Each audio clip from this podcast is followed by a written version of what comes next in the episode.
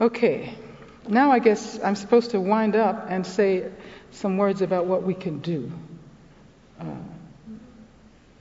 because I don't want to um, depress you uh, or frighten you.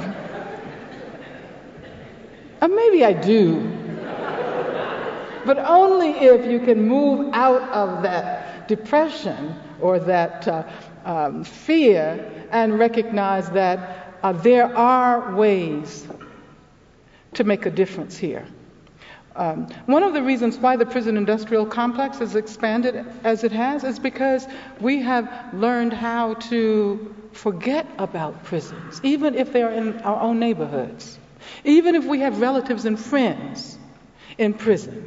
And if you look in communities of color, almost everybody knows someone who is there or has been there, but we don't know how to talk about it. We don't integrate um, ideas about what is going on in these places in our daily conversation.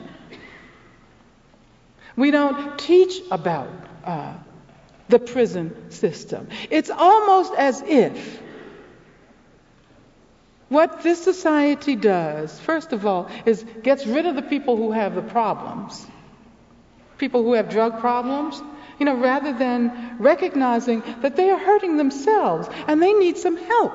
They need someone to help them. Rather than recognizing that, they just send them to prison. And the majority of women who are in prison are in there in relation to drug related charges, right?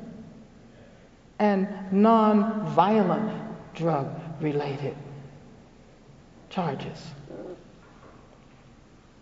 So the idea is just just send them to prison, throw them away, get rid of them. And if you get rid of them, then we don't have to think about them. And if we don't have to think about them, then we don't have to think about the problems that they have.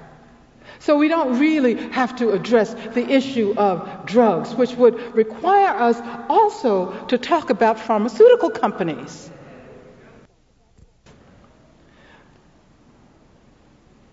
So I guess what I want to suggest that, that we all do is figure out ways of making these issues visible.